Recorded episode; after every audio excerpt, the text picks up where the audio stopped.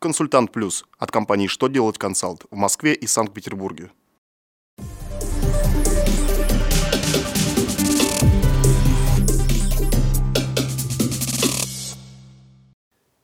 Добрый день! Для вас работает служба информации телеканала «Что делать ТВ» в студии Ольга Тихонова. В этом выпуске вы узнаете, как облагается НДС уничтожение некачественного товара, затраты на которые возмещает поставщик. Как можно получить разъяснение Роскомнадзора о защите персональных данных? Можно ли платить поставщику ресурсов, а не управляющей компании? Итак, о самом главном по порядку.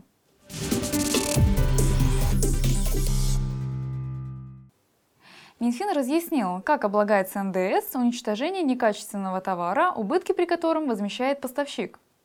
Финансовое ведомство напомнило, что обложению НДС подлежит реализация товаров, работ или услуг.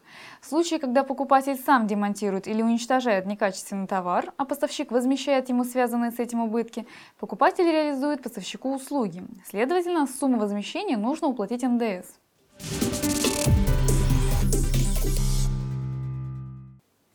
Появился новый сервис «Задай вопрос Роскомнадзору» на портале персональных данных. Помощью этого сервиса посетители портала могут найти ответы на актуальные вопросы о защите персональных данных. Для удобства пользователей в сервисе уже содержится список тем, которые может разъяснить ведомство. Пользователь может проголосовать за любую из них или же предложить свою. Роскомнадзор каждый месяц будет подводить итоги такого голосования и давать разъяснения по самой популярной теме. Этот сервис должен обеспечить более эффективную обратную связь и сформировать правовую модель поведения операторов.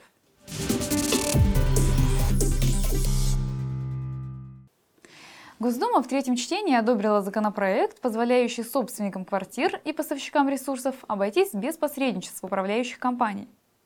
Принятый проект предполагает установить возможность заключать договоры по типовым формам напрямую между собственниками квартир и поставщиками ресурсов.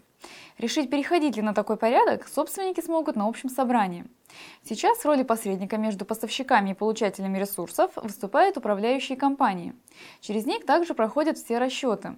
Поставщики ресурсов также смогут отказаться от содействия нерадивых управляющих компаний, если долг их перед поставщиком составит от двух среднемесячных платежей и задолженность подтвердит вступивший в силу судебный акт.